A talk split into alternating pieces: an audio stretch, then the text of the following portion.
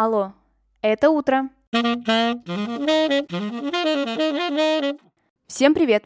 Меня зовут Ксения Родионова, и вы слушаете ежедневный утренний подкаст «Алло, это утро». С понедельника по пятницу я здесь рассказываю о дне в истории, прошлом, настоящем или будущем. Смысл подкаста очень прост. Новый день, новая история. И сегодня эта история про Барака Обаму.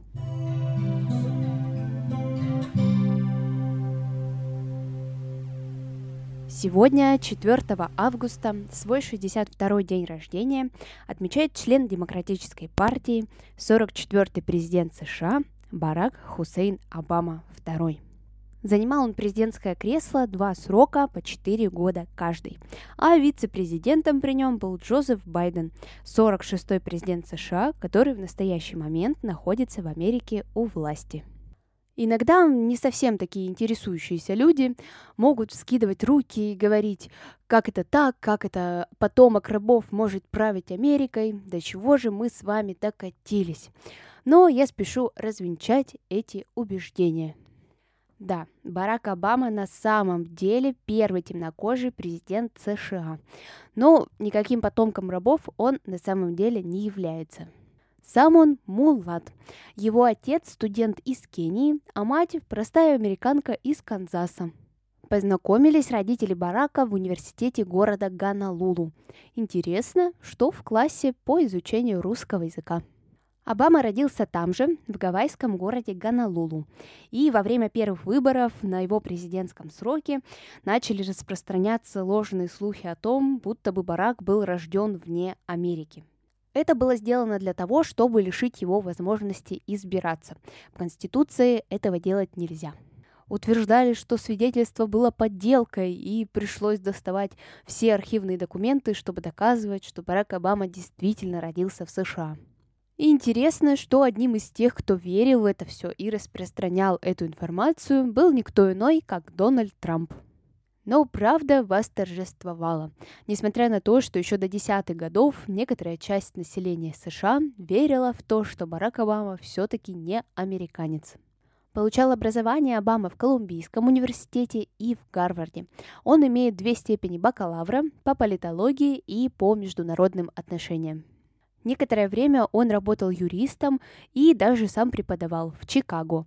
именно там он познакомился со своей будущей женой Мишель. В браке они с 92 года воспитывают двух дочерей. Политическая карьера Барака Обама начинается в конце 20 века в штате Иллинойс.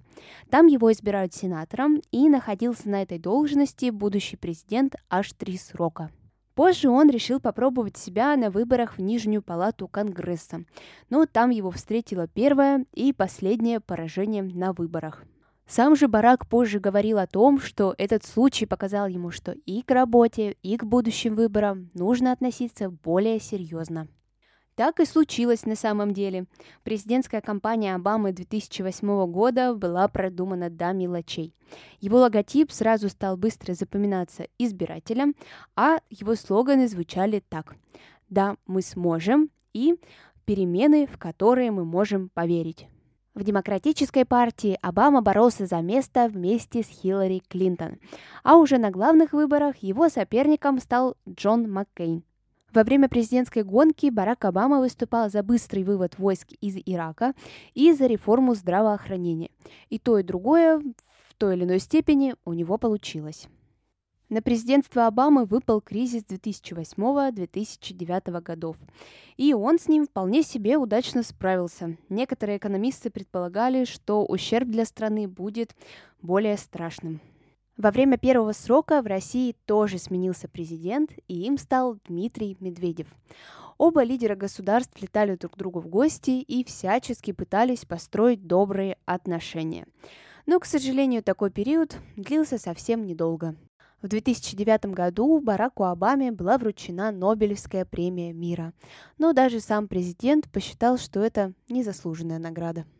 После окончания двух сроков президентства Барака Обамы, а больше просто нельзя находиться у власти по Конституции США, рейтинг президента достигал аж 60%, что мне кажется достаточно достойно. Ну а в настоящее время Барак Обама вместе с семьей проживают в Вашингтоне, ведут обычную жизнь, редко появляются на публике, и у Барака Обамы есть свой подкаст. А на сегодня это все. Спасибо, что вы прослушали этот выпуск до конца. Обязательно оцените его и расскажите друзьям. Так больше людей узнают о подкасте «Алло, это утро». Услышимся совсем скоро.